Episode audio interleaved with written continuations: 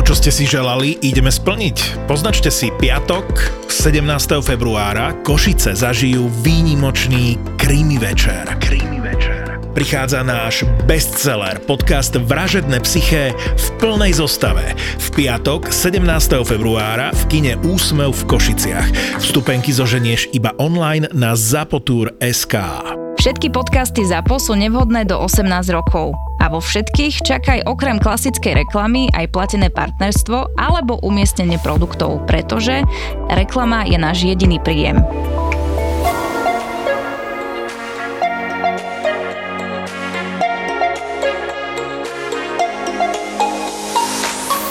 Pamätám si jednu situáciu, kedy som bola na vysokej škole a, a nejakým nedopatrením som proste musela robiť medziročník. A to bolo také, že zrazu sa stalo niečo, kedy som nevedela naplniť ten nalinkovaný scénar, že dokončíš vysokú školu presne tak, ako si ju mala dokončiť.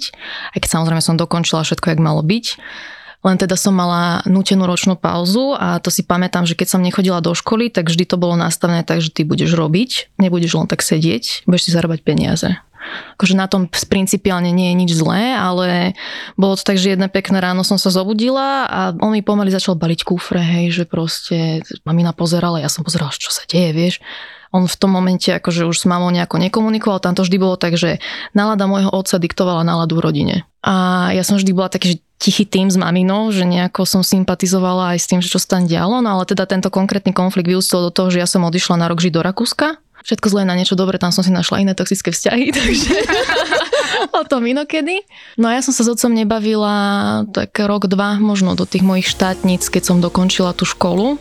A vlastne tým, že aj u nás medzi našimi sa konflikty riešili tichom, tak ja som teraz taký veľký ambasádor komunikácie vo vzťahoch. Že viem, že to, že sa niekto proste urazí, zácne a prestane komunikovať, dokáže spraviť o mnoho viac škody, ako mať talianský otvorný konflikt napríklad.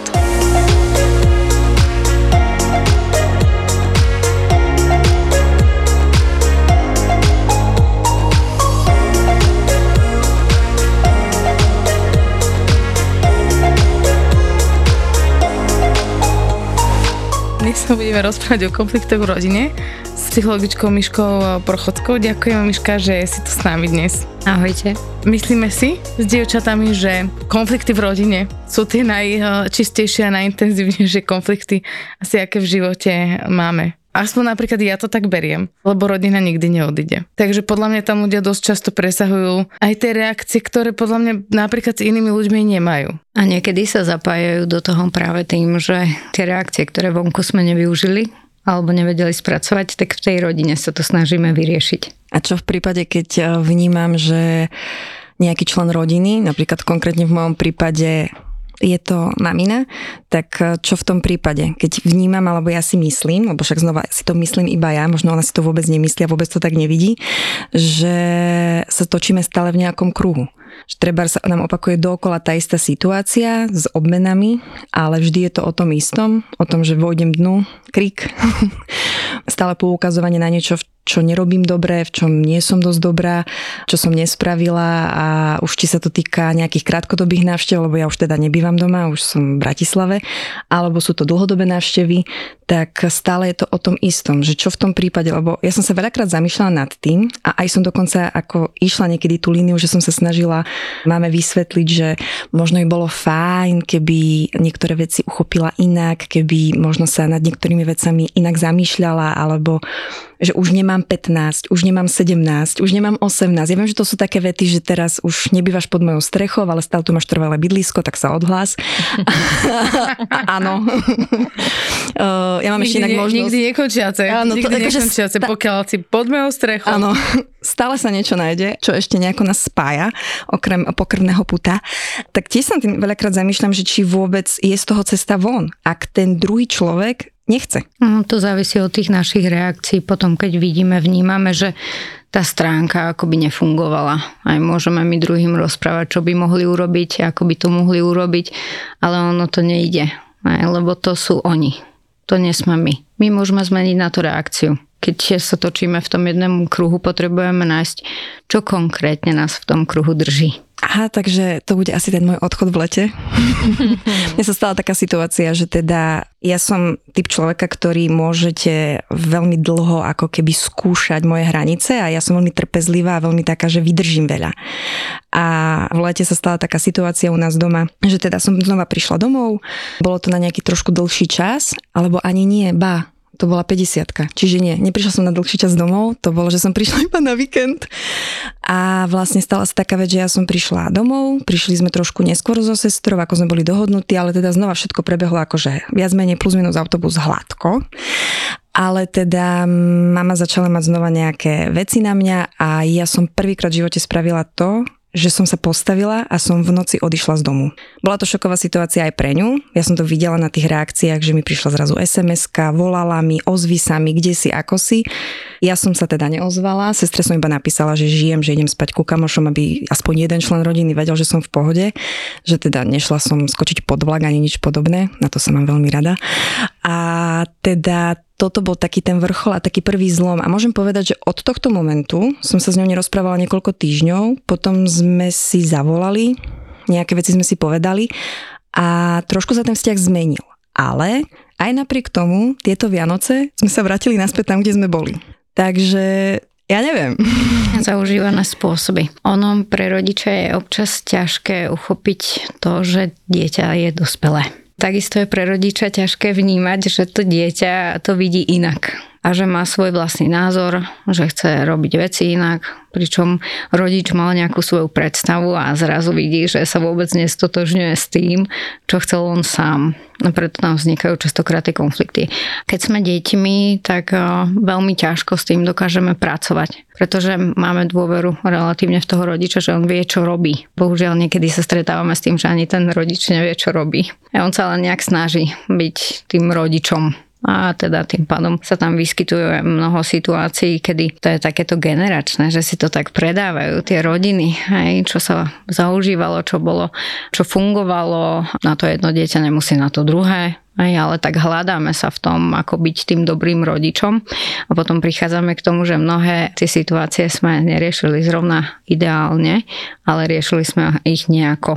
A to znamená, že aj my ako deti si môžeme z toho brať nejaké či už ponaučenia, alebo tí rodičia nás môžu niekam smerovať. Je to celkom také dosť náročné v tom vyznať sa, čo je pre nás dobré a čo nie istým spôsobom nejak sa zariadujeme.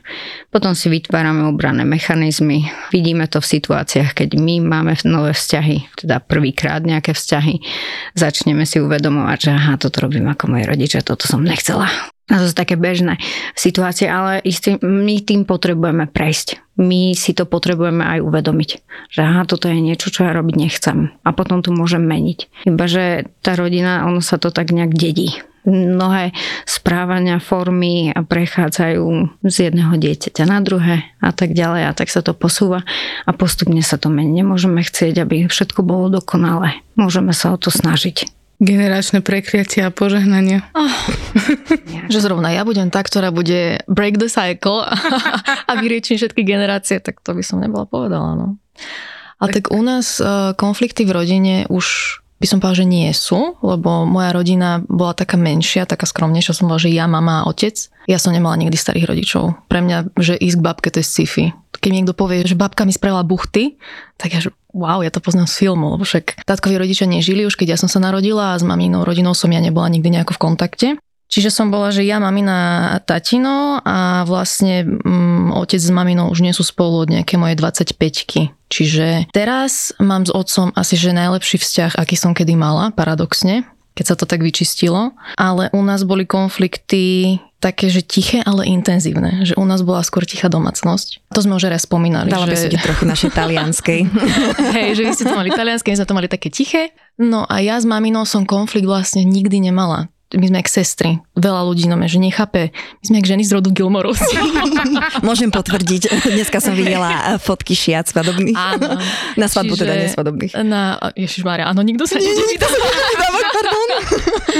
Takže ja s maminou mám veľmi dobrý vzťah a teda s ocinom to niekedy tak haprovalo, že sme nevedeli nájsť spoločnú reč. Naši sú tiež rozvedení, ešte by som to tak uviedla na pravú mieru, no to niekde je už spomenuté v iných častiach, ale toto sú také tie veci, ktoré ktoré u nás vlastne fungovali tak, že mamina bola presne tá, ktorá sa kričalo, nevedelo sa nič povedať potichy.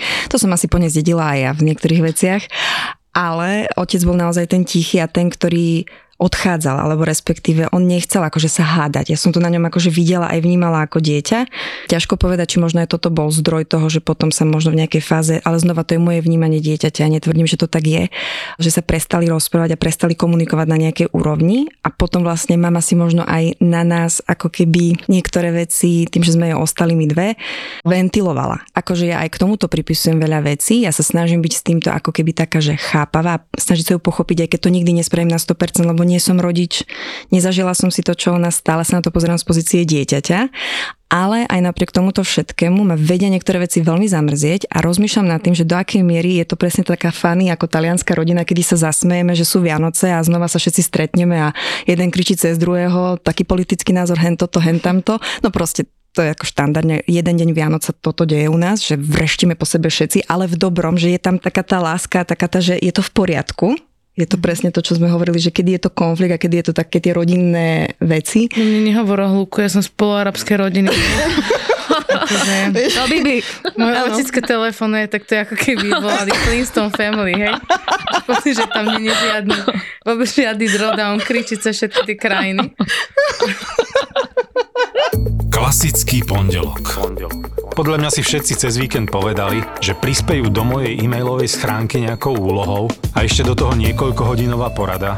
Hodinky mi hlásia vysoký stresový faktor a ja? Ja sa ukrývam v kuchynke. Opísal som váš klasický pondelok? Tak čo keby ste si namiesto schovávania v kuchynke spravili konopný čaj a váš pondelok bude zrazu o niečo príjemnejší? Vyberte si jednu zo super potravín z Fatrahemp a zaraďte ho do svojho jedálnička. Či už sa rozhodnete pre konopný olej, čaj alebo proteín, verte, že si doplníte vitamíny, minerály, vlákninu a iné telu prospešné látky. A aby bol váš pondelok už úplne bez stresu, Zavrite oči a vôňa CBD šišiek či pár kvapiek CBD oleja Fatrahem vás prenesú do pokojnej oázy konopného poľa. Celú ponuku produktov a viac informácií nájdeš na fatrahemp.sk Ja som niekde počula takú vec, ktorá sa so mnou tak zarezonovala, že najviac nás na iných ľuďoch vytačajú veci, ktoré nás hnevajú nás samých. Moji rodičia sú stále spolu a ani sa ja musím povedať, že oni sa otvorene nikdy pred nami nehádali. Nechcem ako hádky považovať veci za vrieskanie, že v chodbe sú rozhádzané topánky a podobné veci, lebo to neidentifikujem ako konflikt, hej. To je niečo, čo je na pár minút veľmi nepríjemné, ale vieš, že to nie je nič, čo si zo sebou nesieš. A ako som hovorila na začiatku, že aj jedna, že ja mám pocit, že v tých eh, reakciách v rodine, že sú tie emócie také oveľa, mňa napríklad nikto nedokáže vytočiť ako moja sestra, tu pokývkava hlavou. Áno. A napríklad mám aj moja mamina. Niekde som čítala tento výrok, že najviac nás na ľuďoch eh, vytača niečo, čo nás vlastne na nás samých eh, hnevá. Som sa zamýšľala nad tým, že či je to naozaj pravda vo všetkom, neviem, asi nie. Ale napríklad v tomto prípade som to ja napríklad našla. V tom Pričom? s maminou. Je s maminou? Mhm. Je veľmi obetavá a ja mám tiež túto trakciu niekedy, ale viem, že to je viacej na škodu ako na užitok pre ňu samotnú. A by som chcela niekedy, aby sa tak viacej dupla. A ja na ňu potom som mala schopná, že strašne kričať. No strašne Tak? kričať. Dosť som akože dosť nepríjemná, aj dosť eh, si mi vie akože uletieť z toho dekel, kedy už som úplne, že, že bože, ale už to urob. A viem, že je to úplne zbytočné, lebo to je vlastne úplne proti jej uh, osobnosti. A potom po pár uh, vybuchnutiach nastavím svoj zen mod a už si poviem, že naozaj to proste iba predýchaj. Je to tak, ono v podstate, ale odzrkadluje sa to v iných situáciách alebo chvíľach. Napríklad v práci sme príliš aktívni, ale máme partnera, ktorý doma lenivý a my po ňom stále tak akože kričíme, že mal by si niečo robiť, robíš toho málo a tak ďalej. Pričom keby sme sa pozreli na našu lenivosť niekde v inej sfére, tak ju môžeme vidieť v tom, že chceli by sme ísť cvičiť, ale nejdeme. Čiže môže sa to odzrkadlovať úplne niekde inde.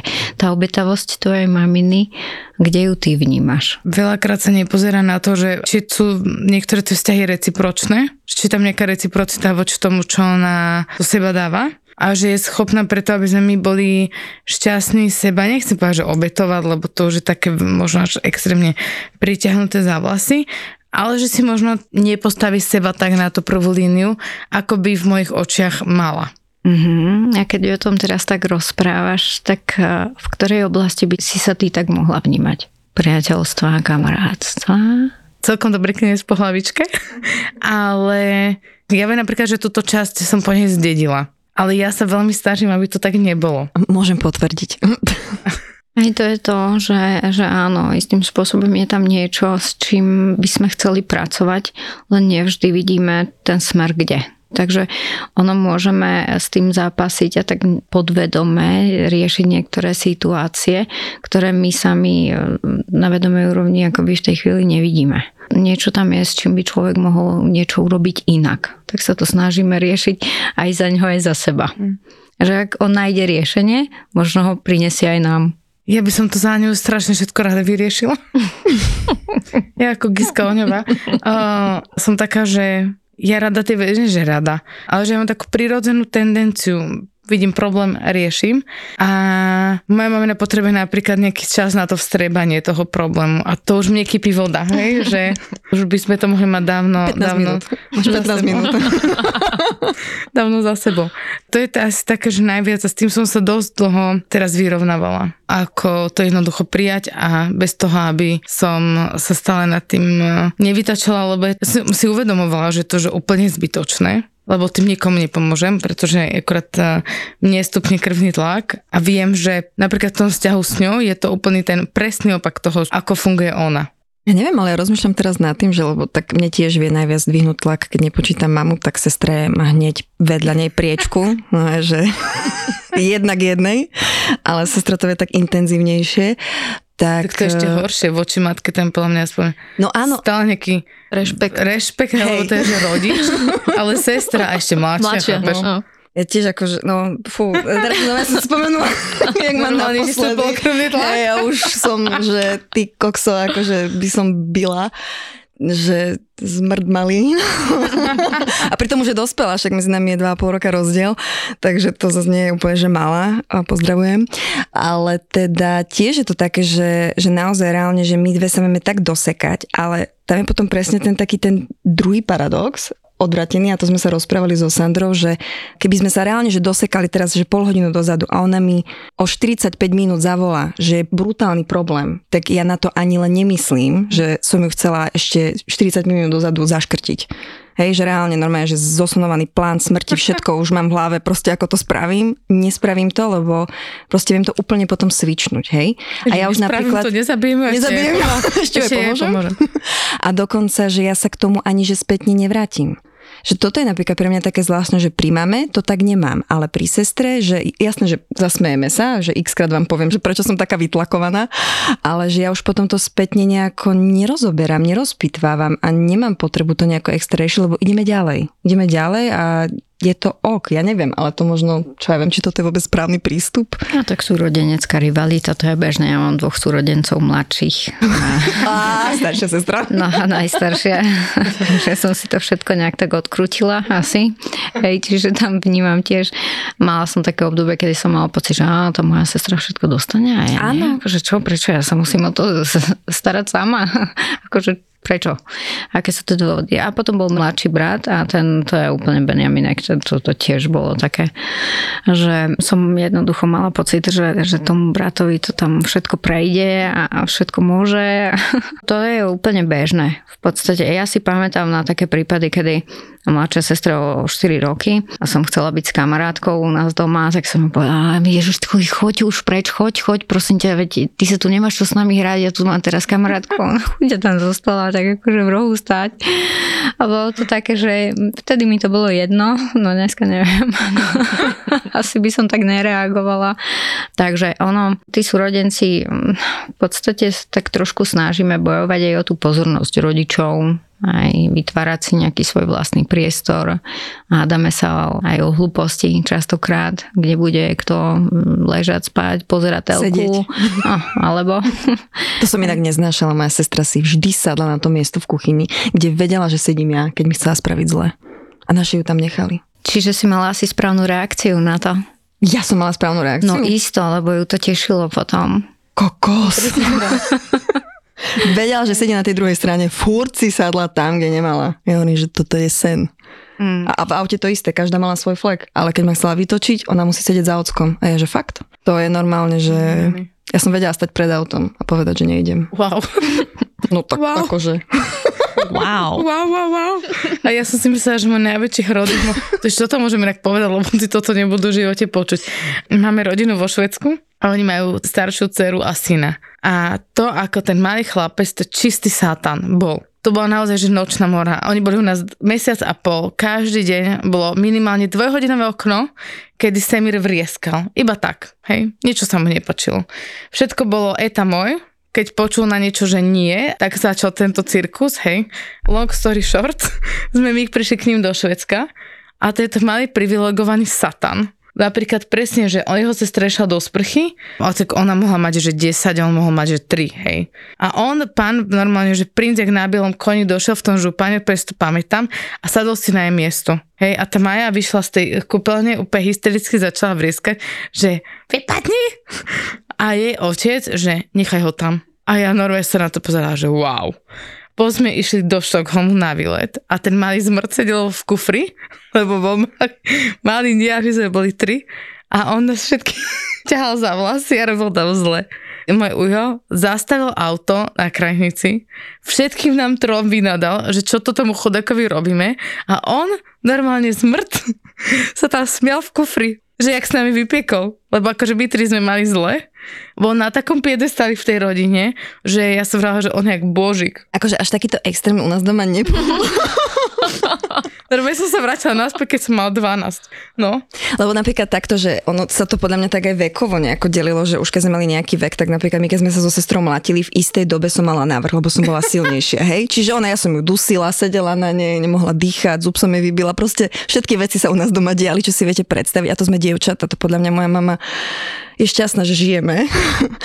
a potom sa začalo prevažovať, že to už človek začne rozmýšľať a ona si nachádzala také iné cestičky, takže ako u nás to fungovalo také, že pol na pol, ale napríklad bola fáza, kedy ja som už tak bola vybita v niektorých veciach, že ona vedela, že keď toto spraví, tak ona si to zlízne tak, že rodičia sa nič nedozvedia. Zase akože ja som bola tiež odporná, nemôžem povedať, že iba ona mi robila zle, ale tak to už keď prekročila hranice, napríklad sedenia v aute, to sa my, nerobí. My sme sa iba hádali že jo, sa nebili, aspoň si to nejak nepamätám. Ale my sme sa hádali iba cez pubertu palninu. Sestra mala krutú pubertu a my sme, vtedy sme sa no. hádali. Ale presne ako si povedala, že bolo úplne zase jedno, že ako veľmi sme sa hádali, tak tak sme sa raz pohádali. Raz sme sa nebavili. Akože sme sa nebavili. Strašne sme sa pohádali, kvôli nejaké kravine určite. A išla som akorát okolo jej domu a videla som, ako sa jej niekto snažil vlúpať do auta. Tak som jej písala, že chod sa pozrieť von že hej, že keď niečo potrebuješ, tak tam na tom e, nezáleží. Špálne ten e, tolerantný pattern je trošku väčší, ale sranda, že a zároveň aj akože oveľa citlivejší. Môže to byť tým, že ako sú nastavené tie vzťahy všeobecne v rodine, že si to určitým spôsobom tak uh, kopírujeme. My sme nikdy neboli podporované konfliktom alebo k hadaniu sa všeobecne. Ja som do 18 nemohla povedať nič negatívne na žiadneho rodinného príslušníka. Wow. Mali ste zmluvu podpísať? Nie. Potom som bola, že dospela, ale že a už si môžeš povedať nejak, tak to prešlo. Ale dovtedy, keď som šla povedať niečo, že niekto niečo urobil alebo niekto je nejaký, tak už bolo úplne jedno, či sa tí ľudia ešte majú radi alebo nemajú. Bolo, že to je tvoja rodina, buď ticho, to musíš rešpektovať. Bodka, fajka zhasla a neviem, že či to aj napríklad takýto prístup napomáhal tomu, aby sme si neprenášali tie konflikty potom medzi sebou nejako ďalej, neviem. Čo ja viem, u nás to bolo napríklad také, že pol na pol. Ja som vedela, že niektorí u nás v rodine sú trošičku posunutí vpravo alebo vľavo. však nemôžeme sa tváriť, že sú v pohode. Iba na politickom spektre myslím. Ale samozrejme. Tak, ale vždy sa to nejako takým tým normálnym spôsobom uchopilo. Hej, že ako nebolo to úplne také teraz, že, že a nesmieš o ňom hovoriť proste vzlom. Proste vedelo sa o tom, ale tak v rámci nejakej, teraz poviem také, že slušnosti alebo toho takého, že nechceš úplne rozvrátiť tam všetkých, tak nebudeš drážiť alebo nebudeš na to poukazovať a zároveň mne stále bolo hovorené, že neúplne každá časť rodiny, teraz si to tak rozdielím, že maminina a otcova ma brala ako dospelého člena, akože od začiatku, že proste si dieťa, ty tomu nerozumieš. Že toto bola inak brutálna veta u nás doma. Ja neviem, kto to prvý toto priniesol, že ty si dieťa, ty tomu nerozumieš. Ja vám prisahám, babi, že doteraz čokoľvek, čo sa mi v detstve stalo, pričom povedali túto vetu, ja si doteraz ten moment pamätám. Ja viem presne prvýkrát, kedy som nás povedal slovičko Kamasutra a hneď na to išlo, že, že buďte ticho a potom tá druhá veta, že však je malá, ona tomu nerozumie. Stali sme vonku, bol sneh a boli dušičky. Povedal to môj krsný. Môj krsný. Ja presne viem, že kto. A mala som fakt malá. A ja si to pamätám. Čiže oni normálne mali kúzelnú vetu, po ktorej si pamätám každú jednu vec, ktorá bola nejaké buď ešte nie pre moje uši, alebo veľké rodinné tajomstvo. Ja si to pamätám. Čiže... Sranda, toto som ja nikdy nepočula no, doma. Čiže napríklad, to len ako bol teraz príklad taký vtipný zároveň a iné veci viem. A podľa mňa moji rodičia si myslia, že to ani neviem, ale ja to viem. Čiže, bohužiaľ, sorry. Ale napríklad, ja poviem úprimne, že u nás bolo dosť veľa konfliktov v rodine a ja napríklad o to viac sa snažím tie konflikty sa im, nechcem povedať, že vyhýbať, ale úplne až tak do nich neísť, lebo si uvedomujem, že to nerobí dobrotu. Akože fakt to nerobí dobre, že tam bolo veľa takých rozbrojov medzi, možno moja mama nesúhlasila s niektorými vecami v otcovej rodine a naopak, že predsa len keď sa stretnú tie dve rodiny, ja to tak beriem, že keď sa tí dvaja zoberú, tak úplne ani môj otec sa podľa mňa možno nestotožňoval úplne so všetkým, čo sa dialo v mamininej rodine a naopak, a keď sa tam oni niekde nestretnú v strede, asi nezvolia nejaký možno štýl výchovy alebo nejakého vedenia tých detí, tak tie decka to všetko akože vidia a všímajú si. Tie konflikty tak trošku potrebujeme, aby sme mohli vnímať nejaký iný názor. Mm-hmm aj um, iný pohľad alebo nejaký postoj, takže tak trochu to potrebujeme. Len mal by to byť v určitej miere. Aby to nebolo niečo ubližujúce alebo niečo ponižujúce. Ono v podstate každá rodina má nejaké tie svoje pravidlá, aj ktoré sú buď písané alebo nepísané. A tí rodičia sa snažia tých pravidiel držať, pretože väčšinou by to malo byť eh, práve o tom, ako, ako tí dva rodičia sa dohodnú na tom, čo s tou výchovou detí a nejak to tak viesť, smerovať, poukazovať a dohadovať sa, a robiť kompromisy a tak a tým pádom aj učiť tie deti eh, viac menej rásť s mnohými situáciami sa vysporiadavať. Pri súrodencoch by mali tí rodičia tiež občas im ukázať, toto je tá hranica, tu to už nezachádza, no lebo kto by chcel byť niekde zakopaný lopatou, hej? Pardon. To už bolo také prehnané, ale, ale si zoberme, že toto by mali kočirovať tí rodičia. Zúza, čo sa smeješ? keď ja sa tak snažím, ale mne ide toľko pri... Lebo sa povie, že, že bitka a krík akože nie sú riešenia, ale vlastne celá moja výchova bola, že zlomené varechy, mm. kľačanie a krík. Ale ako napríklad ja zase to nevnímam úplne negatívne teraz spätne, keď si to tak uvedomím, lebo však ja som si fakt zaslúžila, hej. To nebolo bezdôvodne. Keď sa vyťahla varecha, tak už bol fakt dôvod. Ja chápem, že sú na to aj iné e, prostriedky a metódy. Netvrdím, že s nimi súhlasím teraz. Už teraz nemôžu zavolať na moju mamu sociálku, nie? Dobre. Nemali by. Ale ja poviem úprimne, že podľa mňa na celom našom sídlisku sa toto dialo, hej, že to akože keď si mal modrinu niekde, kde Jasne, si ju nemal mať, tak normálne, no. hej, zlomené varechy a tak, pohoda. Kľačalo sa a podobne, čiže len z toho sa smejem. Kľačanie by som toľko neopakovala asi. To kľačanie? Počujem, ja som rada, že som nekľačala na kukurici, lebo aj takéto vyhrážky boli u nás doma. Najhoršie kľačanie bolo, keď si si mala kľaknúť, kľačala si, povedala mi, že ruky dať nad hlavu a otočila ma chrbtom k rozprávke. Viete si to, to sa robí. ale ja mám pocit, že počúvam nejaký, nejaký sitcom alebo čo. To sa robilo na východe. To, to sa ne... robilo aj v Bratislave. Obidva sú z Michaloviec. V Bojniciach sa deti nebili? A nie z Bratislave. No. Moje rodičia ma nezbili, že nikdy. Jediný krát, kedy môj otec, a to ani nebol, že ma zbil, to bolo len, že ma chytil a ja som padla. Bo keď som sa pobarila do Legu kufrika, som dosť často odchádzala. že ja už tu s vami žiť nebudem. A som sa bahila do svojho Lego kufrika. Zbalila Lego šlabika. A pri jednom toto grandióznom odchode. Ale je super, že tieto konflikty v rodine vládame takto s nadhľadom. No, no. Počkajte, bolo sa vrátime k serióznej veci zase, lebo toto... No. A jak sa ma ocino snažil chytiť, no tak som padla. Bol jediný náš fyzicky agresívny styk. Je len na nás, ako si nastavíme hranicu medzi chcem a potrebujem. A potrebujem. Neustále posúvanie tejto hranice robí väčšiu a väčšiu uhlíkovú stopu. A my ju chceme predsa znižovať, zmenšovať, nie naopak.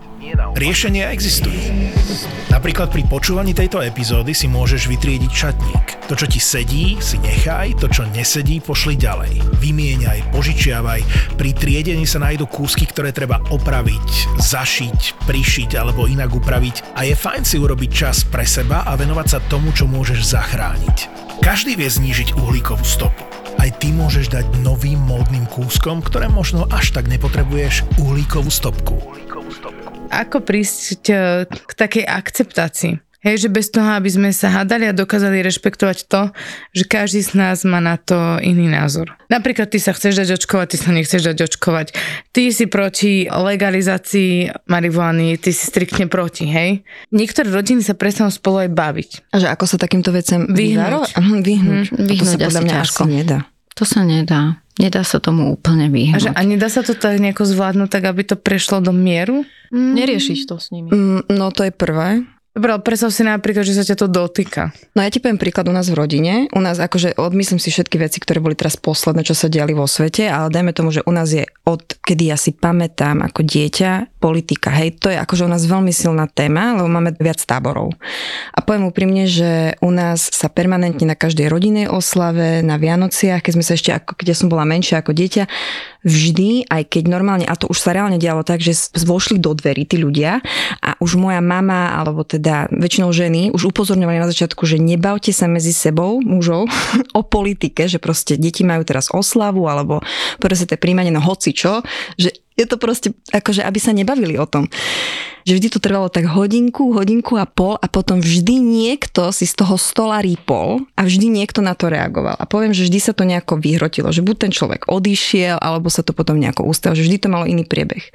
A napríklad teraz naposledy na Vianoce, keď sa u nás znova zopakovala táto situácia a znova sa to začalo hrotiť, tak ja som prvýkrát videla, že nikto sa ani že neurazil, že úplne inak sa to tak uchopilo. Ale bol tam ten v mediátor, že jeden z tých členov, ktorý by sa inak zapojil a možno by sa pridal do nejakého tábora, tak ostal neutrálny a snažil sa to ako keby tak trošku uhladiť. Ale ja si nemyslím, minimálne po mojich 28 rokov skúseností s každou rodinou oslavou sa to nemení. Akurát, že tá intenzita je buď možno menšia alebo vyššia, ale je fajn, keď je tam vždy niekto z tej rodiny, kto to tak nejako Dokáže ustať. eh, dokáže dostať. ustať a upratať, ale že bez toho to ja napríklad ja si neviem predstaviť, že si ani rodinné oslavy, takže to znie tak divne, ale vždy tam proste tá téma nejakým spôsobom padne. No, a to hovorím stále iba o tejto jednej, no sú rôzne témy, jak sme menovali, že čokoľvek to môže byť. Tí rodinní príslušníci len kvôli tomu, že sme rodina, teraz nezmenia ten názor a nezmenia sa. Akože nie, že, že zmeniť, ale že akceptovať inakosť toho názoru. To je už podľa mňa individuálne o tom človeku. Nie? Presne tak. Akože do týchto rodinných konfliktov sa môžeme dostať bežne. My najprv musíme zmapovať tú situáciu, že čo to vlastne znamená pre toho daného človeka, prečo má taký názor. Ako môže nám to argumentovať, ale to neznamená, že ja ten názor si musím hneď vziať aj za svoj. Ja si to môžem vypočuť a potom na základe toho sa ešte rozhodnúť, či náhodou ten svoj nezmením. Ale niekedy som naozaj presvedčený o tom, že ten môj názor je ten správny a tým pádom ja nemám kam z tej cesty výjsť. Nemám čo s tým urobiť. Tak ako ste to urobili v rodine, buď sa určia jasné pravidlá, tak o tomto sa nerozprávame, ale hej, čo potom bude následovať. Napríklad, dobre, začneme sa o tom rozprávať a potom čo? No, bude sa to musieť rozpustiť. My potrebujeme nájsť tú hranicu toho, kde už to stačí môžeme tú tému aj načrtnúť, alebo toto prišlo nové, toto je nová informácia, ale najmä potrebujeme aj vnímať tie naše emócie v tom. Aj, že hnevám sa na to, že je táto situácia a je to niečo, čo potrebujem riešiť, čo potrebujem nejakým spôsobom dostať až, až do nejakej takej tej miery, že toho druhého nejak si dostať na vlastnú stranu. Je tam častokrát boj o moc, hej, o pravdu, čo veľmi máme tak akože radi tak sa snažíme si tú našu a nejak tým rozprávaním o tom vysvetliť argumentovať a zároveň sa v tom utvrdzovať a potom začneme byť v konflikte, keď príde niekto, kto si myslí úplne niečo iné. A my s tým nechceme súhlasiť, nechceme si to pripustiť. Ono to častokrát niekedy aj trvá alebo to vôbec nepríde k tomu, aby sa tí dvaja dohodli. To znamená, že to, čo robíte vy doma, si myslím, že je úplne správne. Hej, akože na jednej strane určiť si pravidlo, toto si ja neželám, zároveň si potrebujem aj určiť, čo bude nasledovať, ak sa to nedodrží. Tak to funguje tak trošku aj, aj na tých deťoch. Aj potrebujeme im dať tie hranice, potrebujeme im povedať, že toto už je niečo navyše. Ale zároveň akceptácia toho názoru, to už by nás mali učiť rodičia. A to je tou formou, že aj my príjmame to dieťa, príjmame to, čo hovorí, prijímame ten jeho názor. Ale môžeme mu aj vysvetliť, že mm, možno by si mohol porozmýšľať aj nad týmto. A keď to v rodine nemáme uchopené, tak nemôžeme očakávať ani od človeka, že by to on chcel nejakým spôsobom meniť. Takže v prípadoch, ako je politika a očkovanie, tam nám zostáva naozaj len akceptovať to, čo ten druhý si myslí, aký má na to názor, čo s tým chce urobiť, čo to pre neho znamená. Ak zvyšujeme intenzitu nejakej emócie, začneme uvažovať iracionálne a navyšujeme len tú emóciu, ktorá tam v tej chvíli je. A čo sa potrebujeme dostať pod kontrolu. A to je len tým, že začneme vedome uvažovať nad tým, čo sa s nami deje. Aký je náš dôvod toho, že potrebujeme to presadiť. Mne ešte napadlo, že ako ste vy hovorili, že so sestrami sa viete dohadať do krvi a za pol hodinu, keď ti zavolá, že nejaký problém, tak hneď zabudneš. Nie je to úplne podľa mňa automatika v rodine, lebo ja, aby to nebola úplná nuda, mám aj dvoch nevlastných súrodencov starších z otcovho bývalého manželstva.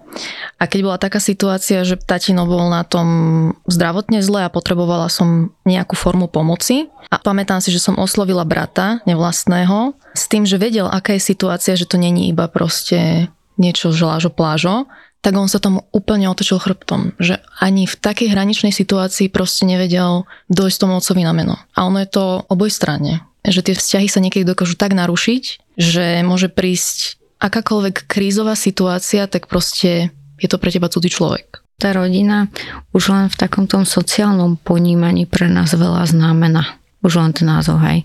Že napríklad mám rodiča, ktorý je násilnícky a teraz ja s tým nemôžem nič urobiť. Nie je to pravda niekedy, keď je to na hrane zákona. Máme tie možnosti, len ich nevidíme. Máme pocit, že naozaj nie je tá cesta. A sú rôzne takéto formy, rôzne situácie, kde sa môžeme cítiť úplne stratení a po prípade sami. A stáva sa to dosť často. V tomto smere by bolo dobre sa o tom rozprávať minimálne s nejakými priateľmi alebo s niekým, komu dôverujeme. Aspoň to nejak vyjadriť. Ale môžeme sa do týchto situácií dostávať. A rodina by mala znamenať pre nás veľa, ale nevždy je to pravdou. Je pravda, že ako deti je to veľmi problematické. V mladom veku častokrát niektoré problémy, ktoré sa v tej rodine dejú, deti vnímajú ako, že to je niečo, čo je normálne. Čo tak má byť rodičia by mali vedieť, čo robia. No a počase postupom, vekom, nejakými skúsenosťami alebo s tým, čo vidia vo svojom prostredí, či už v škole, môžu začať vnímať, že ono to môže byť aj inak že toto asi nie je to správne, nie je to, čo by som ja mal príjmať alebo čo by mali rodičia robiť. A potom postupne prichádzam k tým informáciám a začínam zisťovať, že ten rodič jednoducho sa správa ku mne tak, ako by nemal ponižujúco a znevažujúco, kritizuje ma a začína to dávať zmysel to, ako sa cítim. Začínam vnímať, že napríklad tie moje vzťahy nie sú dosť hlboké, neviem si vytvárať vzťahy. Aj to prostredie, tá moja bublina zrazu praskne a cítim sa tak dosť zmetene. A to môže byť následne dosť náročné sa z toho dostať akým spôsobom môžem so sebou pracovať, čo mám s tým urobiť. Takže potrebujem si nájsť nejaké osoby, s ktorými sa môžem o tom porozprávať. Ja čím som staršia, tým som šťastnejšia, že ani nie, že šťastnejšia, ale vďačnejšia, že za to, do aké rodiny som sa narodila. A akože veľakrát, keď sa pozerám, ako ty Miška hovoríš, že takto ja, takto má byť, tak ja som si tak zase vždy myslela, že to sú také normálne veci a ja som si nevedela nič iné predstaviť veľmi dlho. Dokonca ani keď sme boli na strednej a niekto mi niečo povedal o svojich rodičoch, tak ja som si to nedokázala podľa mňa tak realisticky predstaviť, takže nechcem povedať, že by som to že bagatelizovala, hej, ale ja som si nevedela predstaviť, že by to naozaj mohlo byť také zle. Nebavíme sa o to, že by mi niekto povedal, že ich otec bije, hej, ale napríklad presne, že ho napríklad otec ponižuje, alebo je ten rodič iným spôsobom veľmi nezodpovedný aj pre mňa to nebolo nikdy tak zle, lebo som si to nevedela predstaviť, že by to bolo také zle. Skôr mi to tak prišlo, že to je také naše, to, nazvem to, že pubertálne vnímanie je vždy také, je, tie emócie sú trošku také vyhrotenejšie, takže som si myslela, že je to to a nedokázala som si predstaviť, že to bolo že naozaj zle. Až možno na výške, keď sa veci už začali tak nejako utriasať, odrazu som prišla na to, že kopu ľudí z rozvedených rodín, to som napríklad, na, ja som na strednej, nepoznala skoro nikoho alebo potom, že násilie v rodine.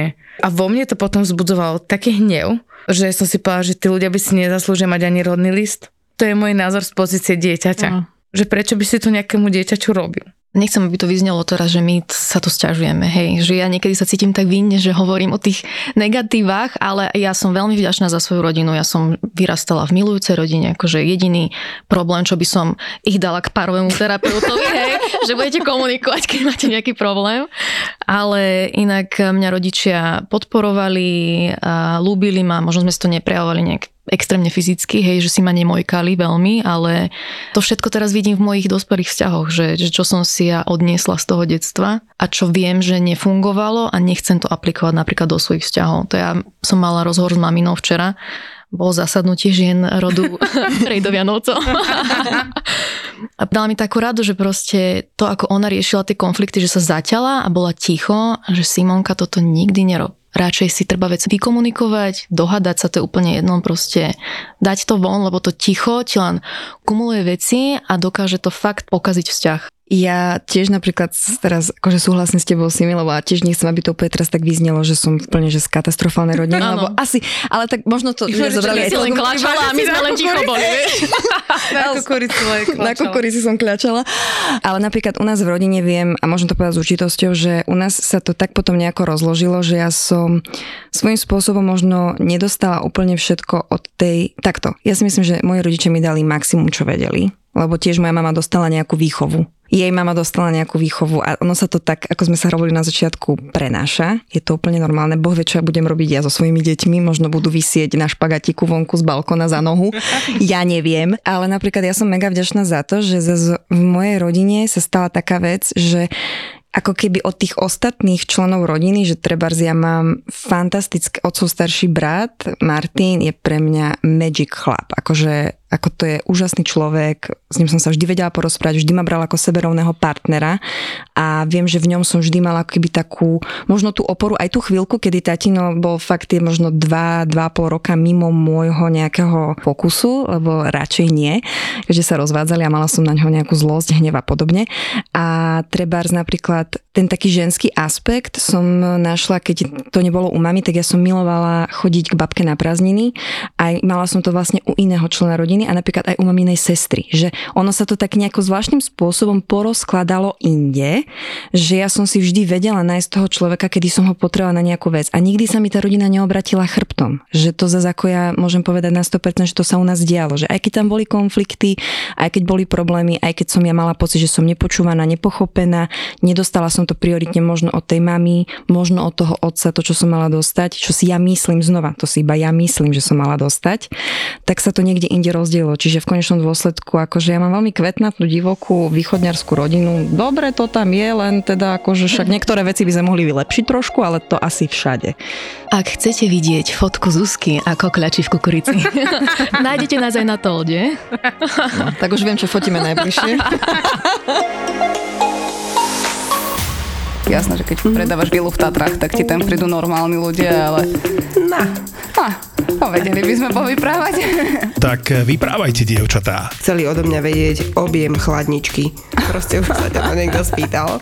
Nie, na čeku objem hĺbku drezu, je, že fú, ty kokos. Elektrika, stierky, keď už máš handlové spravené, tak si nadštandard, hej, lebo ľudia si proste... Lebo u vás čiastočná rekonštrukcia je väčšinou, že kúpili sme si bukovú plavačku v Mercury pred okna. Rokmi. Sú to kolegyne z realitky, takže poradia aj zabavia. Predáva sa byt e, niekde v centre Prievidza, to si už povedzme otvorene, že centrum Prievidza už dávno umrelo. Susedia hlásili, že ho 3 dní nevideli, tak išli pre istotu pozrieť a otvorili, no ani sa im nedali otvoriť vstupné dvere, hej, že pán tam ležal padnutý pri dverách. Objav ďalší originál od ZAPO s názvom Ľahkosť bytia. Povie ti to oznamovcov vetom. Mne sa páči na nich taká tá, tá ľahkosť bytia.